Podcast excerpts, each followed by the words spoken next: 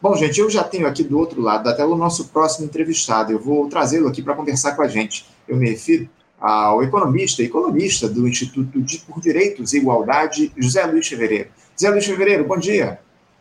Bom dia, Anderson. José Luiz, muito obrigado pela tua presença, pela tua participação novamente conosco aqui no Faixa Livre. Uma alegria conversar com você mais uma vez aqui no nosso programa.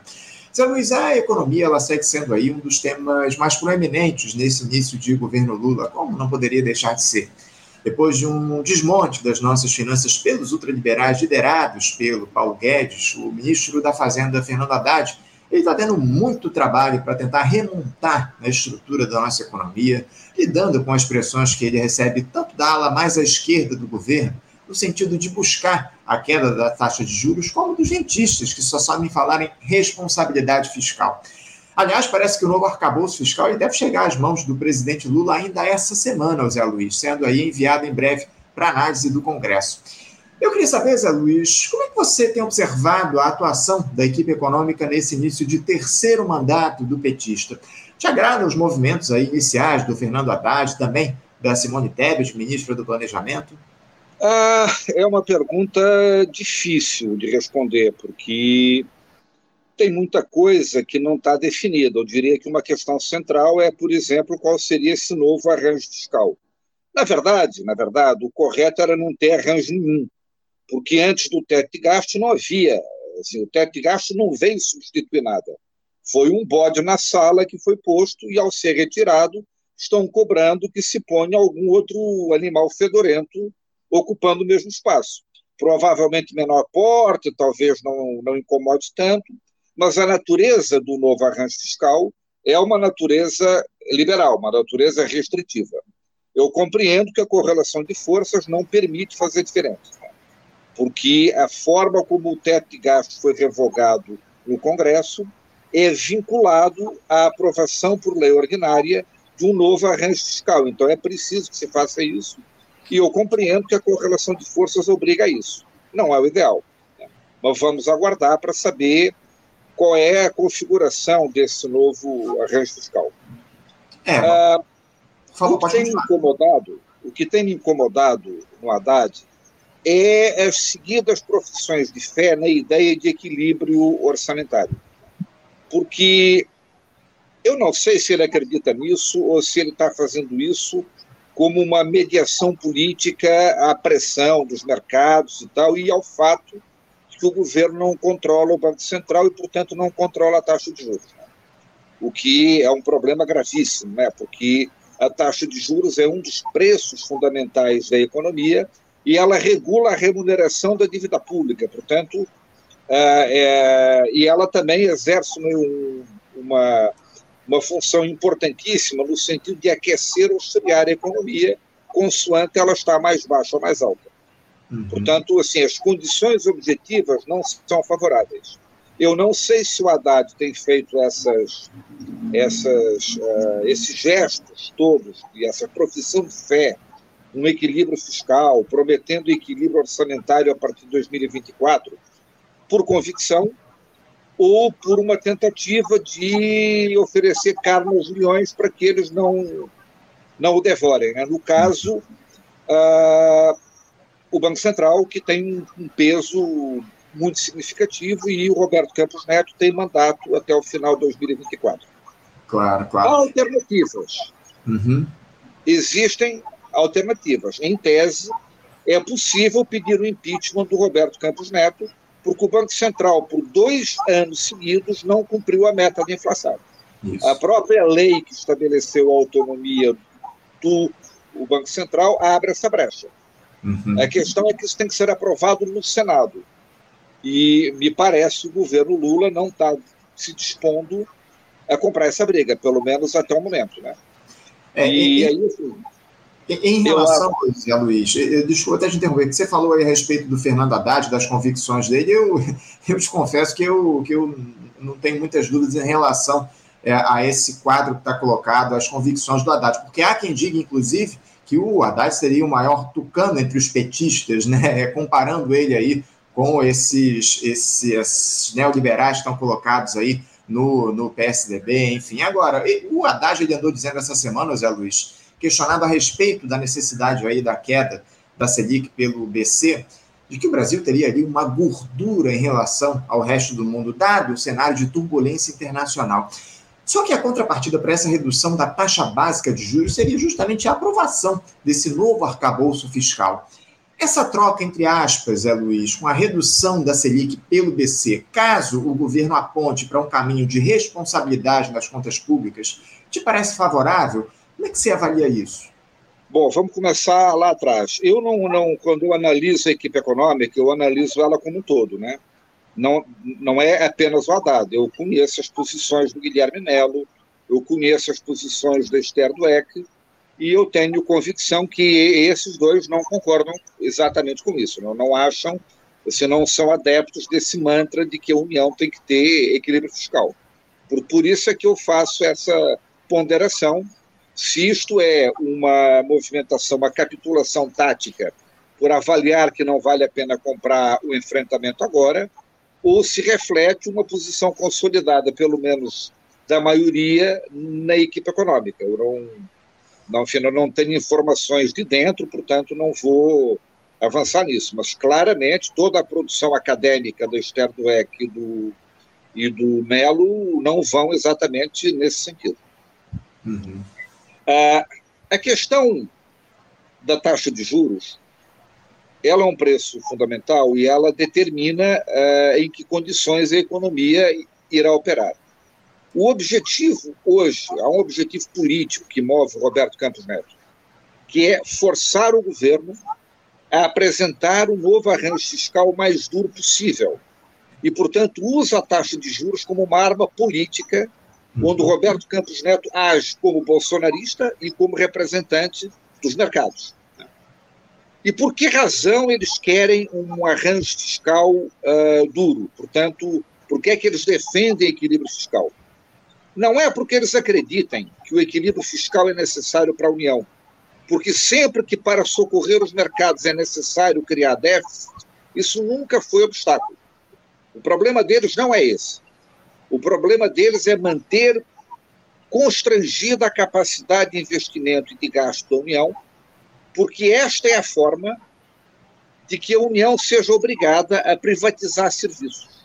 Uhum. Uma União que não tem capacidade para construir rodovias é uma União que vai ter que fazer parcerias público-privadas para construir rodovias. Uma União que não tem capacidade para universalizar o ensino público gratuito a nível superior é uma União que vai ser obrigada a conviver, regular e subsidiar é, ainda que seja com isenção de impostos, o ensino universitário privado. Uma união que não consegue universalizar a saúde pública de qualidade para todos é uma união que está abrindo espaço para os planos de saúde privados e para a medicina privada. No fundamental, o objetivo é esse: o objetivo é não deixar que a União consiga cumprir o seu preceito constitucional, que é o de universalizar direitos. Uhum. E a forma de fazer isso é criar uma amarra dos gastos da União que impeçam de realizar esse objetivo que a Constituição estabeleceu. E, e, há um outro detalhe aí, Zé Luiz, eu te confesso aí que eu tenho um pouco de temor em relação a esse tipo de discurso, porque parece que se coloca toda a culpa desse ataque do rentismo ao Estado brasileiro, que a gente enfrenta aí há décadas, na alta da Selic, né? Quando a gente sabe que as questões de fundo desse ultraliberalismo não serão enfrentadas. Na segunda-feira, inclusive, houve aí um ato aqui no Rio de Janeiro, no Clube de Engenharia, que contou com a presença da Gleisi Hoffmann, presidente do PT, além de vários políticos aí da centro-esquerda, denunciando a taxa de juros alta. Te preocupa também, Zé Luiz, concentrar esse ataque apenas do Banco Central sem denunciar as demais mazelas dessa retórica neoliberal que só favorece a turma do andar de cima? Sim, quer dizer, acho que principal problema é eu compreendo o discurso de que não há correlação de forças para simplesmente não, não, se, não se estabelecer a, a, novo arcabouço fiscal algum. Eu compreendo isso e reconheço que isso é real. O problema é que se nós não fazemos o debate de fundo e não defendemos claramente que o estado de equilíbrio da União é em déficit fiscal e não em, não em, em, em superávit ou em, ou, em, ou em equilíbrio, O verdadeiro equilíbrio macroeconômico pressupõe um déficit estrutural da União. Se nós não defendermos isso, nós continuaremos reféns desse senso comum e nós não teremos nunca a capacidade de mudar a correlação de forças em relação a isso. Eu costumo usar um exemplo muito didático, que é o seguinte: a economia tem cinco agentes econômicos: a União, os estados, os municípios, as empresas e as famílias. E a economia funciona numa relação de troca entre esses cinco agentes onde a despesa de um é a receita do outro. Por definição, quando alguém gasta, alguém recebeu. Quando alguém paga, alguém recebe. Quando alguém ganha, alguém pagou. Se a soma disso, portanto, é zero, não é possível todos os agentes econômicos terem superávit ao mesmo tempo. É matematicamente impossível. Para que alguns agentes econômicos tenham superávit, outros têm que ter déficit. E a pergunta é a seguinte: se a União tem superávit, quem, quem terá o déficit? Serão as famílias e as empresas. Uhum. As famílias e as empresas, numa situação estrutural de déficit, elas quebram. A União não. A União não por quê? Porque ela emite a moeda na qual é denominada a sua dívida e ela deveria ter, não tem exatamente hoje pela independência do Banco Central, mas deveria ter o controle sobre a taxa de juros que remunera a sua dívida. Uhum. O déficit da União é o superávit dos outros agentes econômicos. A dívida pública da União é a poupança privada. Essa questão, né, o, o Zé Luiz Fevereiro, você deixou isso muito claro aqui para a gente, trouxe questões aí fundamentais que estão colocadas nesse debate a respeito da economia. Também na segunda-feira, Zé Luiz, é, o, o ex-governador de São Paulo, lá, o João Dória, ele teve um evento lá com empresários e teceu uma série de elogios à gestão do presidente Lula. Também comemorou o fato de o Haddad estar escutando os anseios do mercado, mas julgou essa pressão do petista sobre o Banco Central como desnecessária. Eu não sei como é que a gente pode classificar, o, o Fevereiro, um elogio aí do João Dória a esse governo, né? Se seria um sinal positivo ou negativo chegam a te empolgar post essa postura aí? Chega a te empolgar essa postura do, do ex-tucano ou é algo preocupante do ponto de vista dos anseios da classe trabalhadora, essa fala do João Dória, Zé Luiz? É, fala do. O, o, João Dória é a natural resposta às declarações que o Haddad vem dando. Né? Evidentemente que as declarações que o Haddad vem dando, elas buscam agradar os mercados financeiros e, evidentemente, vão na contramão daquilo que, que é o que precisaria de ser feito. Né? a ponderação que eu faço é exatamente essa. Assim, uh, há uma correlação de forças que não é favorável, ela coloca limites àquilo que pode ser feito, mas a minha principal divergência é essa correlação de forças não será alterada se nós não pautarmos o debate no sentido que ela seja alterada. E aí não é só a taxa de juros, é também a discussão sobre a pertinência da União ter equilíbrio fiscal primário. Uhum. Esse debate a gente precisa fazer. Tem que fazer isso. O Brasil precisa de déficit fiscal primário. Porque é isto que vai tirar as empresas e as famílias do buraco em que elas estão hoje. Essa é uma grande questão, né, o, o Zé Luiz, de que a gente não vê sendo colocada aí no debate público nos últimos tempos. Eu queria dar um pouquinho de assunto, mas ainda tratando efetivamente desse quadro da economia, mas eu saindo aí do Lula e do Haddad, porque o Aloysio Mercadante, que é o presidente do BNDES, ele defendeu essa semana, José Luiz, ampliar o papel do Banco de Desenvolvimento até 2026 e adotar outras taxas além da TLP, que é a taxa de longo prazo na concessão de empréstimos. A meta do banco é chegar a 2% do PIB em desembolsos até o fim do governo Lula, ante o patamar atual aí de 1%, de acordo com o Nelson Barbosa, que é diretor lá do BNDES. Eu tenho a impressão, José Luiz, eu não sei se você concorda, imagino que sim, que o BNDES ele precisa exercer um papel de destaque nessa retomada da nossa economia, oferecendo crédito a juros baixos, incentivando o micro e pequeno empresário. Essa intenção do mercadante, José Luiz, em dobrar o desembolso do banco até o fim da atual gestão aponta para um caminho que deve ser seguido de fato pelo banco? Há algum tipo de entrave que o BNDES precisará enfrentar para levar esse plano do mercadante à frente? Não, a não ser a pressão da mídia, a pressão dos bancos, bancos privados, mas assim, não há nenhum entrave legal. Ele pode levar adiante e deve, deve levar adiante. Quer dizer, é um, é um instrumento de política econômica que não está, nesse momento, sujeito a amarras, né? É, não tenha dúvida. É, o, o BNDES tem aí uma, uma atuação, de certa forma, autônoma, digamos assim, não está sujeito a, essa, a, a tudo isso que a gente colocou até agora aqui no nosso programa. Eu, eu queria aproveitar para falar, falar, eu falei em trave, enfim. No fim da semana passada, Zé Luiz, saiu o resultado do, do IPCA. O IPCA, que é o índice oficial de inflação aqui do nosso país, medido pelo IBGE para o mês de fevereiro. Houve uma alta lá de 0,84%. Isso após um aumento do índice em janeiro de 0,53%. O resultado do último mês ficou acima das expectativas, puxado principalmente pelo grupo da educação, né, que teve alta de 6,28%. Segundo o IBGE, essa foi a taxa mais alta desde fevereiro de 2004 para esse grupo em específico, quando houve a variação de 6,7%.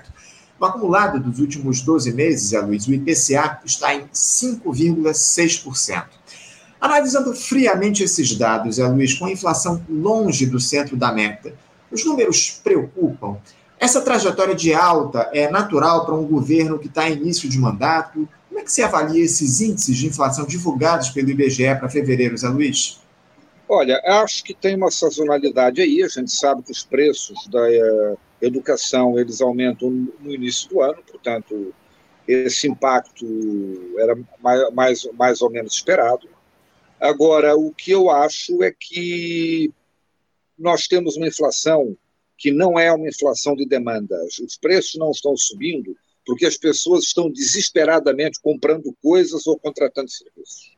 É uma inflação, um choque de oferta a nível global, há uma alteração do padrão de consumo. Assim, as alterações são muito grandes, né?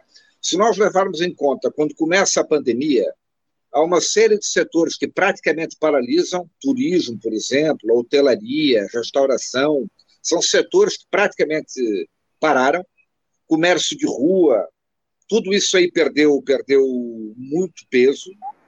A área, de, a área de reformas e construção civil cresceu de forma enorme, lojas de material de construção venderam em 2020 e 2021 como nunca antes, a história, porque as pessoas foram para home office e passaram a reformar as casas, uh, mudar equipamentos, comprar móveis, etc. E a partir do final de 2020, a partir de 2022, essa maré mudou. Esses setores são os setores que estão em crise, uma crise profunda, e o setor da hotelaria e de turismo está bombando agora. Então, assim, quando você tem choques desse tipo, você tem mudanças de preços. Né? Passagens aéreas estão caras, mas a taxa de ocupação nos aviões, já com, a, já com as rotas recompostas, está em 85%. As pessoas voltaram a viajar muito. Então, assim, é, esse impacto são impactos que você não resolve com a taxa de juros. Há mudanças estruturais que vieram, que claramente vieram para ficar. Você anda no, no Rio de Janeiro, no centro do Rio de Janeiro, e é porta sim, porta não, vende ou alugas. Uhum. Prédios inteiros que têm andares com um escritório ocupado, dois, quatro, cinco, seis vazios.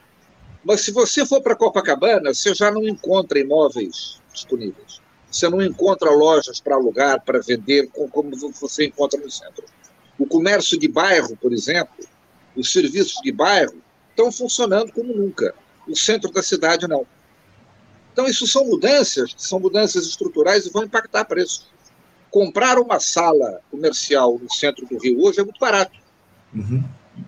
Talvez não seja barato comprar essa mesma sala num bairro.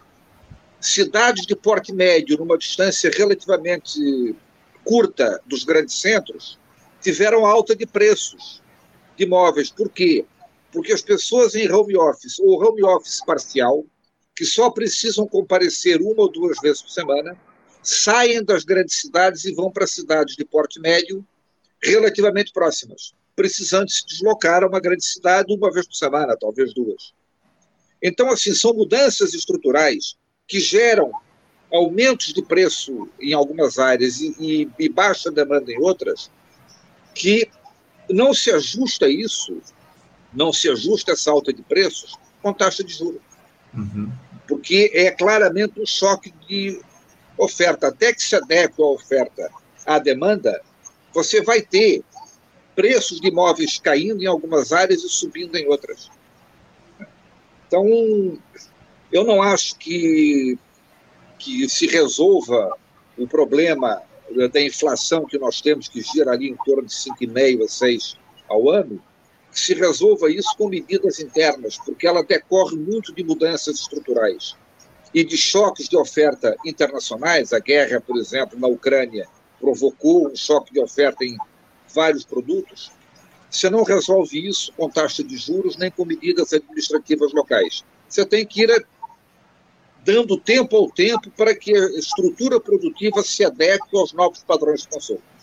Muito bem colocado, Zé Luiz. É essa adequação que precisa ser, ser estabelecida aqui no nosso país a partir da estrutura da economia. Eu, eu tenho conversado muito a respeito disso aqui no programa nos últimos tempos, essa necessidade que a gente tem de adequar os padrões econômicos aí para a realidade que está colocada. Zé Luiz, eu não posso deixar de tratar aqui com você nesse programa sobre a tal da crise lá nos Estados Unidos que levou à falência de dois bancos no intervalo de três dias, o Silicon Valley Bank 16 instituição financeira do país, e o Signature Bank, esse aí que atuava no setor de criptomoedas, que passam agora às mãos de controladores, inclusive um fundo garantidor de crédito semelhante ao que há aqui no Brasil, um seguro que garante o crédito dos clientes, caso, evidentemente, os bancos, os bancos sejam incapazes de cumprir os seus compromissos.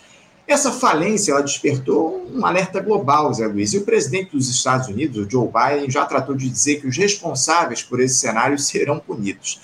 Zé Luiz, como é que a falência desses dois bancos, em uma das maiores economias do mundo, se não a maior, ela pode afetar o cenário global? Há riscos de, de uma crise como aquela que se deu lá em 2008, iniciada com a falência do Lehman Brothers. Isso deve atingir o Brasil de alguma forma, Zé Luiz? Olha, acho pouco provável que atinja o Brasil, porque a é, regulação bancária no Brasil é muito mais rígida. Se há uma coisa que o Brasil preservou, foi uma regulação bancária mais rígida a partir da crise dos anos 90, onde inúmeros bancos ou faliram ou foram incorporados por outros para evitar a falência. Né? Então, as exigências de capital são maiores aqui, as exigências de reservas também. Nos Estados Unidos, o governo Bill Clinton patrocinou uma enorme desregulamentação bancária e essa desregulamentação provoca a crise de 2008. Qual é o problema de uma crise bancária? Quando um banco quebra, os seguros garantidores de crédito têm um limite. Né?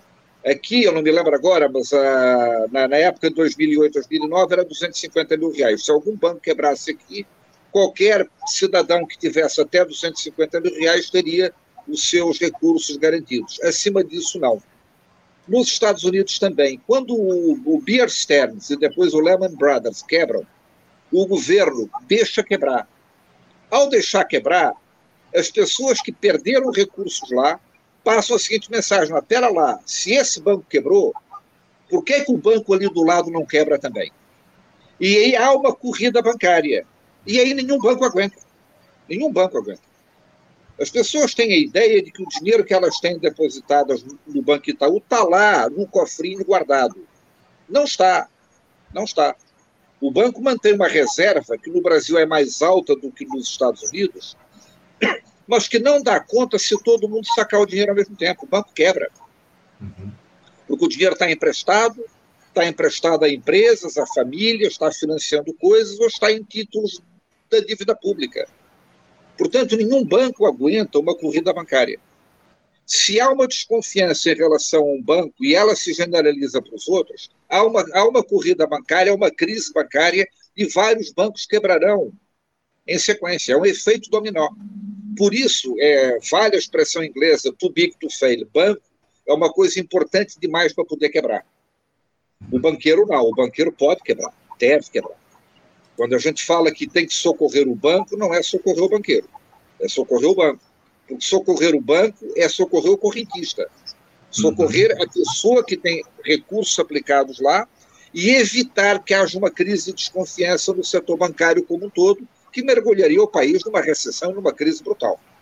Uhum. Imagina todo mundo na fila do Itaú, do Bradesco amanhã para sacar o dinheiro, porque aí só funciona sacar em espécie, né? levar em maleta para casa. Se, se, se isso ocorre, nenhum banco aguenta. Então, hum. é correto impedir que o banco quebre, mas, evidentemente, os acionistas do banco e o, do, o dono do banco têm que responder por isso. Sim. Por fim, e aí, evidentemente, a correlação de forças não possibilita, mas o setor bancário é tão importante, tão importante, que ele não pode quebrar, e por não poder, por não poder quebrar, deveria ser público e não privado.